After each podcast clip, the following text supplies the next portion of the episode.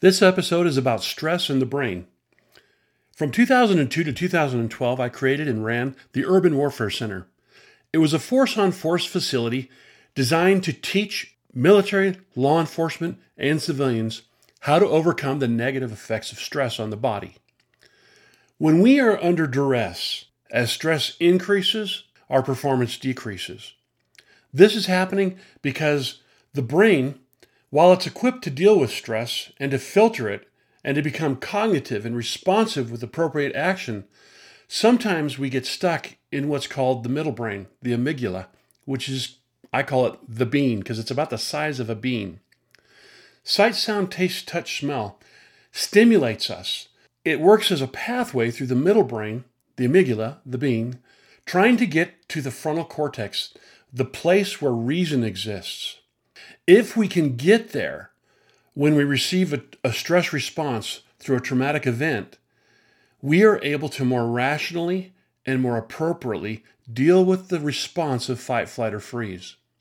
We can make a decision to either fight, to either freeze, or to either run based upon experiences that we've had, which are located and stored in the middle brain, the amygdala, or as I call it again, the bean.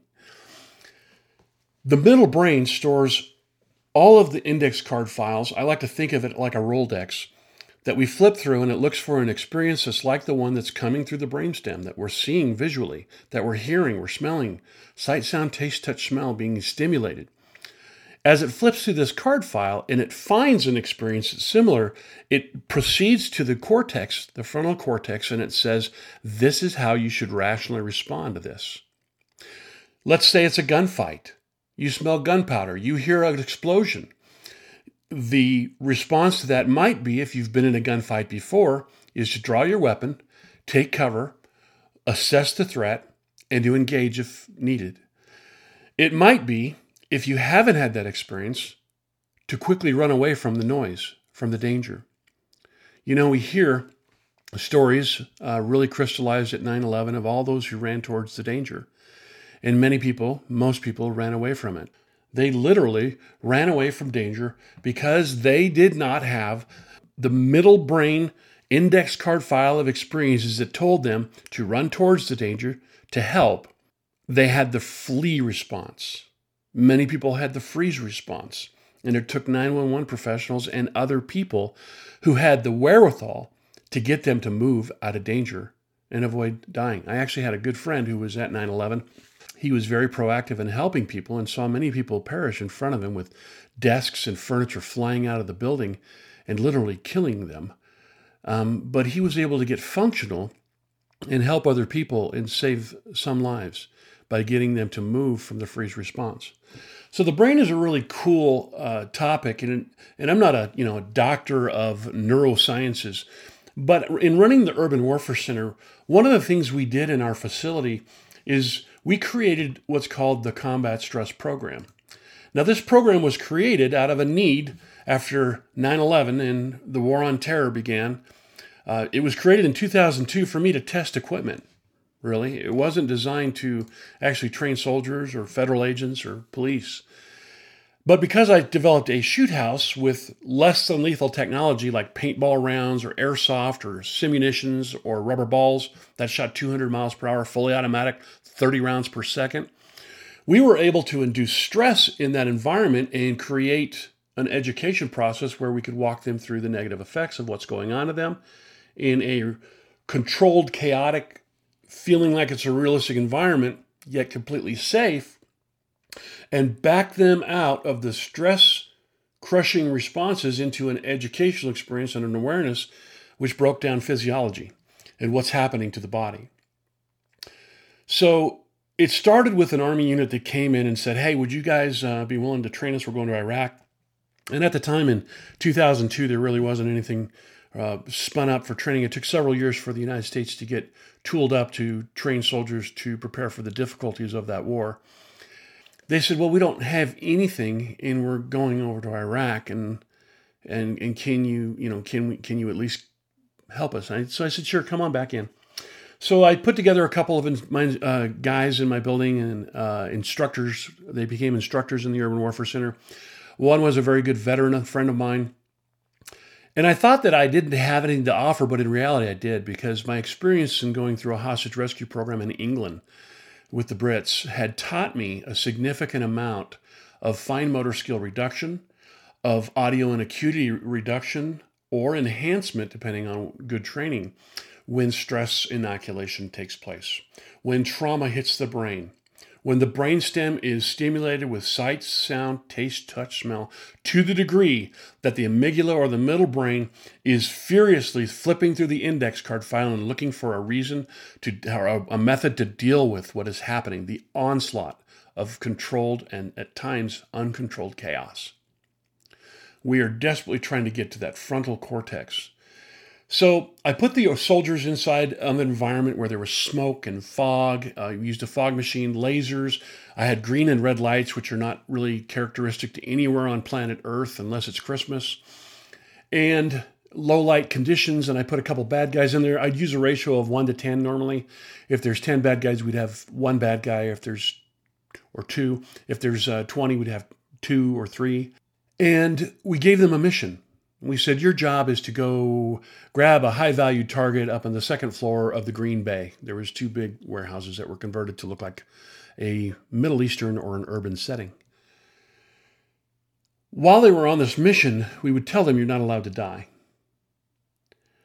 We would tell our we would also tell them that our opposing force, our OPFOR, our instructors that were fighting against them to prevent them to accomplish the mission, would die if you hit them they would give you a gruesome death to reward you for engaging them and getting your brain to function in a proactive way to save your life and the lives of your mates. After this first scenario, they came back out of the facility. It lasted probably 45 minutes. And they were stress inoculated, and we hadn't really coined that phrase or understood that phrase much, other than we understood the sciences intuitively as veterans. We didn't understand how it all broke down. But I did converse with them and I said, Hey guys, do you know what's happening to you right now? Because you look like deer in headlights. And they're like, No, man, we just got our asses kicked. And I said, Well, what's happening to you is the negative effects of stress are causing you paralysis. You're stopping in doorways and windows where you get shot a lot. You're not moving through areas and controlling your muzzle with nose to muzzle. You're not going too into danger. Uh, there's so many things that we need to learn. We're paying for real estate multiple times. When you take a place, you're not owning the angles. And so this is a lot of tactics get blended in with this, but in reality, our program wasn't about tactics. We didn't care what your tactics were. You bring your tactics, we will test them under fire and validate that they work and validate your mental toughness, your resilience in order to accomplish your mission based on your SOPs, standard operating procedures, or tactics. As this happened and we debriefed them, we would enter them into some particle skills. We would give them some fundamental stacking, how to make entries, how do you clear rooms, fun fundamentals. And again, if the tactics were different, we would modify to meet their SOPs, but test them under fire. Most of the time, they would adopt the stuff we had to share with them because it had uh, it had come from a combat-proven environment uh, and instruction. Um, and it evolved over the decade we did this. Uh, our tactics really never changed a ton, but there were some modifications to the methods and principles we used to teach. As the soldiers were given these particle skills, we call them, basic hand manipulation of their firearm and nose and muzzle and movement techniques and how to take cover and not expose your muzzle too far out of the window or the door so you could pull it back and recess shoot. Uh, things like that, where you can show a little portion of your body where the muzzle is and your eye and not your whole body, kind of like a cat hiding behind a wall to attack the ball of string. Things like this, they would become more confident, and then we would give them another scenario. The scenario would last a shorter amount of time and it would be a simpler scenario. And throughout the day, we would bring them back out, we would peel the onion and do a debrief each time. In the debriefing, we would ask them to reflect on their behavior, their responses to the stimulus that was taking place on the battlefield, the simulated battlefield, and how they responded to it. What did they do positively and what did they do negatively this is not to self deprecate or to bash themselves or to break confidence. It is designed to self reflect and so that you can apply tools and principles in order to become more effective and more capable in the battle space. As we repeated the process of scenario, stress inoculation, pull them out, debrief, self evaluate, and repeat, by the end of the eight or 10 hour day, the soldiers would have a final mission. And the final mission, our opposing force would give them no quarter. They would violently unleash upon them.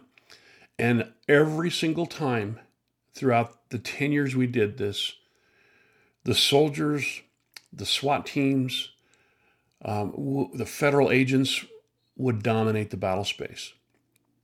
It became quite a phenomenon to me to see how the increase of controlled chaos in the debrief of stress inoculation and the dynamics of what it does to the body when it's understood and particle skills are introduced that relate to dominating the space you're in, the battle space, principle based information, not necessarily tactics, how that would really increase retention and it would shorten the training cycle. And those were the two great benefits we got out of this program to increase retention, to make a, a memory on an index card in the amygdala, the little bean part of the brain, that was permanent. So when they got to Iraq or Afghanistan, anywhere downrange, they would be able to pull back and reflect on the experience they had when they smelt smoke, gunpowder, when they heard explosions, when they saw flashes of light, and when they heard the screams of pain. They became aware that, okay, I need to ground nose with muzzle, I need to take a strong position of cover, I need to limit my exposure to the battle space, and I need to be lethal in my presentation of my weapon and committed to engage.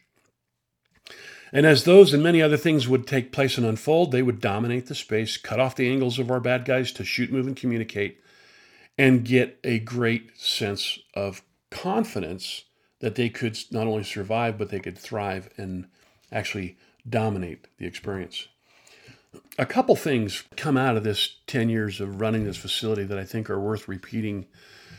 There's a statement that was made by a Prussian general named Clausewitz. He said, No good plan survives first contact with the enemy. He kind of goes on to say that the battle space that you create, your plan needs to be fluid and built upon dynamic principles that are everlasting and do not fade when the explosions happen and, and the intensity of the battle space increases, that the principles will last.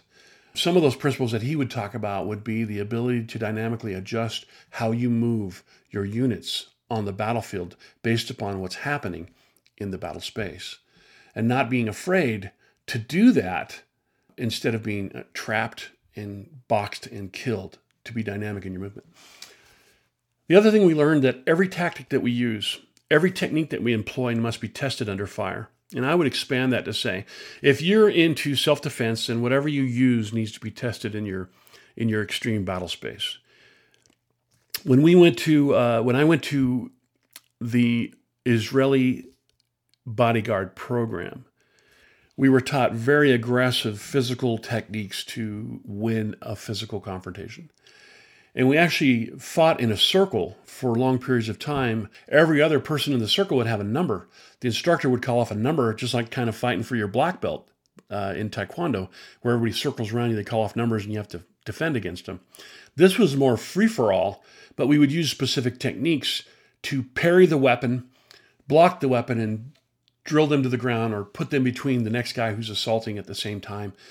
Uh, all these different principles and techniques we'd use would be tested under conflict, under an actual f- simulated fight, and that's the point.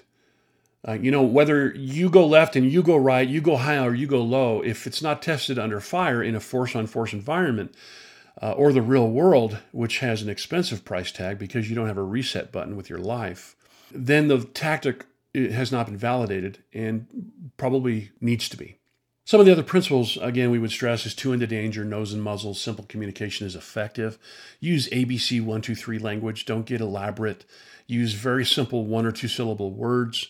Mission clarity became an important lesson learned. When people understood their mission, they understood what their purpose was.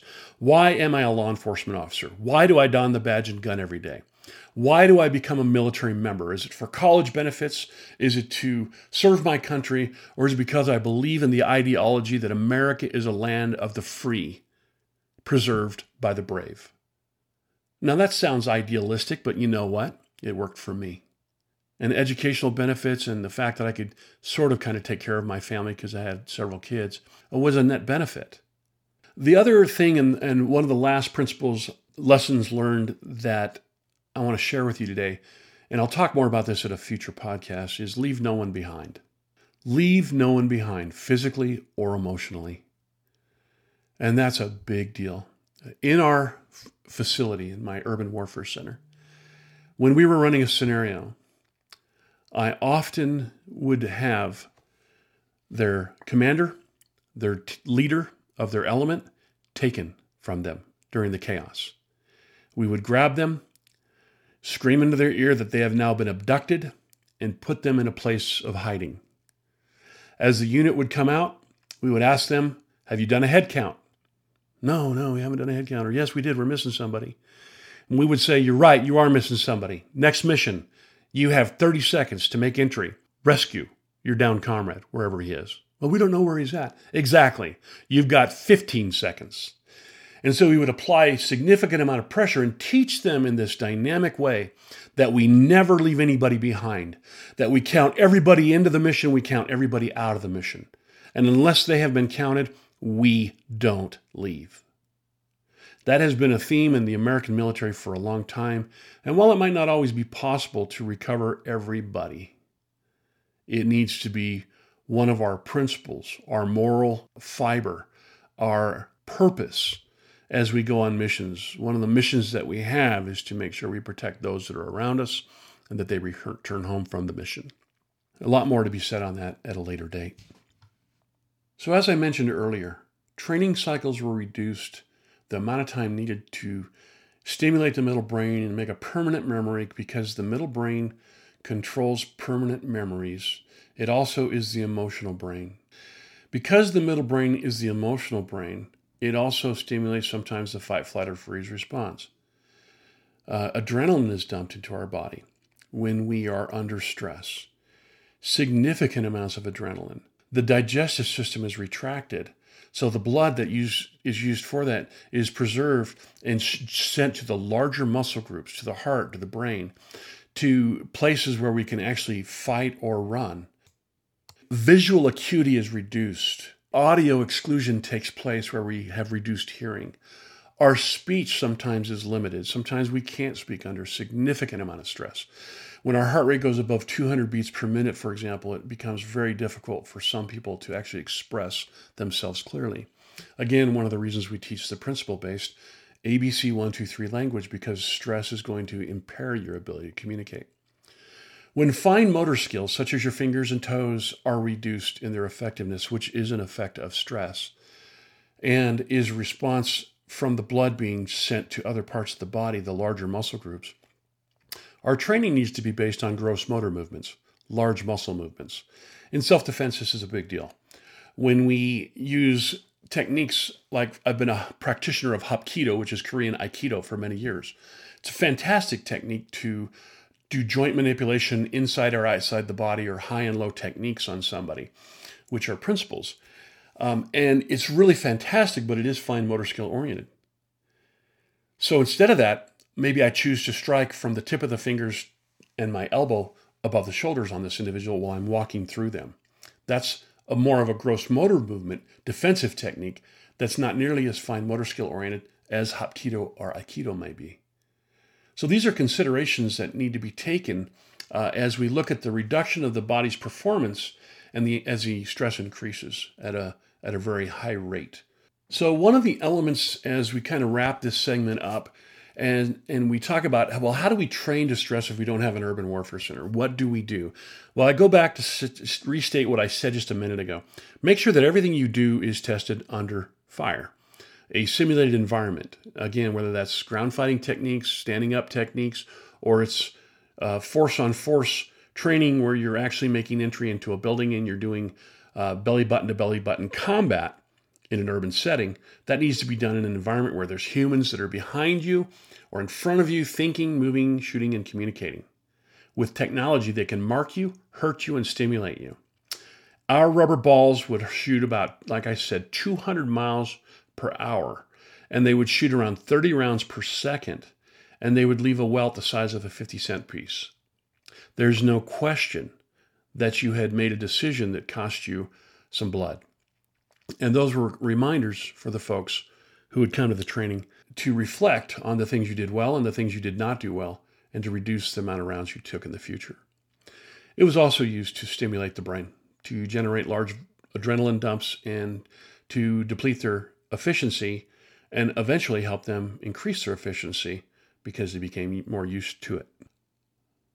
There was a Peloponnesian general leader named Thucydides, and he said this comment, and this used to actually be above the door in the Urban Warfare Center. I still have the placard in my basement. It said, We should remember that one man is much the same as another, and that he is best who is trained in the severest school. Even Thucydides understood that stress training and hard training is required to forge in fire warriors. If you're training for your handgun live fire training, I apply time pressure to my drills.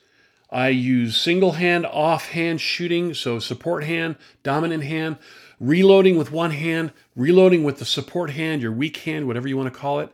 All those techniques are practiced in a safe environment under, at times, some time pressure. The 10 10 10 10 drill, 10 rounds, 10 inch target, 10 yards or 10 feet, depending on your capability, in 10 seconds applies a significant amount of pressure and will help you have to refine the critical skills of sight alignment, sight picture, and trigger control in a time frame.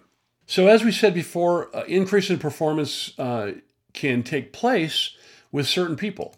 Sometimes people actually do better under stress, but it's very rare. So, who are those people that do that? Well, our experience in 10 years was that veteran law enforcement officers, veteran military guys and gals who had seen conflict before, who had had the stress response introduced many times to the brainstem, sight, sound, taste, touch, smell, who had felt the middle brain record experiences again and again and had a large index card file to flip through. While they might not find the exact experience in their recall of memory, they would find one similar to it and apply the principles that they learned that helped them dominate or survive the engagement. They became the mentors, they became the leaders and as I said earlier, sometimes we would kill them in the scenario to remove their capability for the younger troops or the less experienced troops to help them rise to the occasion and write permanent index cards into their brain. Sometimes we would leave the veterans in place so they could actually communicate. I have a visual in my mind right now as I said that of this young ROTC uh, cadet leader. I have a picture of this. He's got a helmet on, a face mask, a light on the top which identifies what, what squad he's in. And he's in his ACUs, the digital army camo, and he's covered in dirt and rounds. And he's got his finger and arm and hand extended to the shoulder of somebody else. And I know behind that mask he is screaming at the top of his lungs because the decibel levels, the noise levels were so high in the facility during the scenarios. And he was speaking clearly and concisely because his eyes are intense and they're locked on the guy. He did everything that's needed in the dynamic environment to help this other kid survive and receive communication that could either save his life or increase their ability to dominate the battle space. Physical contact took place. He touched him. He used eye contact very close to his face mask because visibility is reduced. He used clear language in order to communicate with this young man. Very, very strong, dynamic, and real world example in a training environment of outstanding leadership and what veterans look like when they get it. When people would finish our program, they would become a veteran of the Urban Warfare Center. And they might not have been a veteran of Iraq or Afghanistan or Africa or wherever they were going yet but they were well suited to enter the battle space and with the other skills they would uh, obtain from the military or their law enforcement agencies, well suited to let the brain handle its function well in sending the stimulus from the stem through the amygdala all the way to the frontal cortex so they can make good, rational, principle based decisions. I close with this short experience I had at a gun show in Salt Lake City on a Saturday. We were still running programs in the Urban Warfare Center because I ran them until 2012. And this kid came out of nowhere, tall, about six foot four, good looking, tall kid. And I say kid, he was in his mid 20s, maybe late 20s. And he said, uh, Are you Mr. Brunell? And I said, Yes, sir, I am. He goes, You know, you, you gave my unit a combat stress program, which is the name that was coined when we formalized the program with our methodology and our tools and our facility. And he said, I want you to know, and he didn't crack a smile. He was as sober and as serious as anybody I've ever seen. I was a little nervous, actually. I thought I wanted to apologize to him because I knew he'd went, probably went through one of my programs. I always apologize to people when I meet them uh, because it's really kind of brutal for a good reason. You have to hurt sometimes in order to show the love for them to obtain the skills they need to survive a place where these people have been stress inoculated for thousands of years and know how to channel that stress and focus their adrenaline to kill you. So his words to me were this everybody that deployed came back but two. And I immediately thought, man alive. And he said, but those two were killed in an IED incident, improvised explosive device, a bomb, placed someplace and most likely hit their vehicle. Could have been while they're on foot patrol, but most of the time they hit vehicles. But everybody else came back and we got in several firefights. And he said, I want you to know that what we learned in that space saved a lot of lives. You know, I've heard from commanders over the years and many other people. I'm very grateful for the decade that we had to run this facility. You know, I, I tried to run it at no cost to anybody who ever attended it other than civilians. And I was successful in that model for the most part. But we trained thousands of military, law enforcement, federal agents, and many, many civilians in the adverse effects of stress and how we can channel it to make it work for us. The brain is a great superhero in our lives. It literally has the ability to save our lives if we train effectively and correctly so it can work its way through the stimulus of a traumatic event, whether it's a physical assault or actual combat, and get us to the point where we can use the proper principle based self defense techniques, whether it's physical confrontation or gunplay, in order to survive and thrive and live another day. This is Jaeger, out.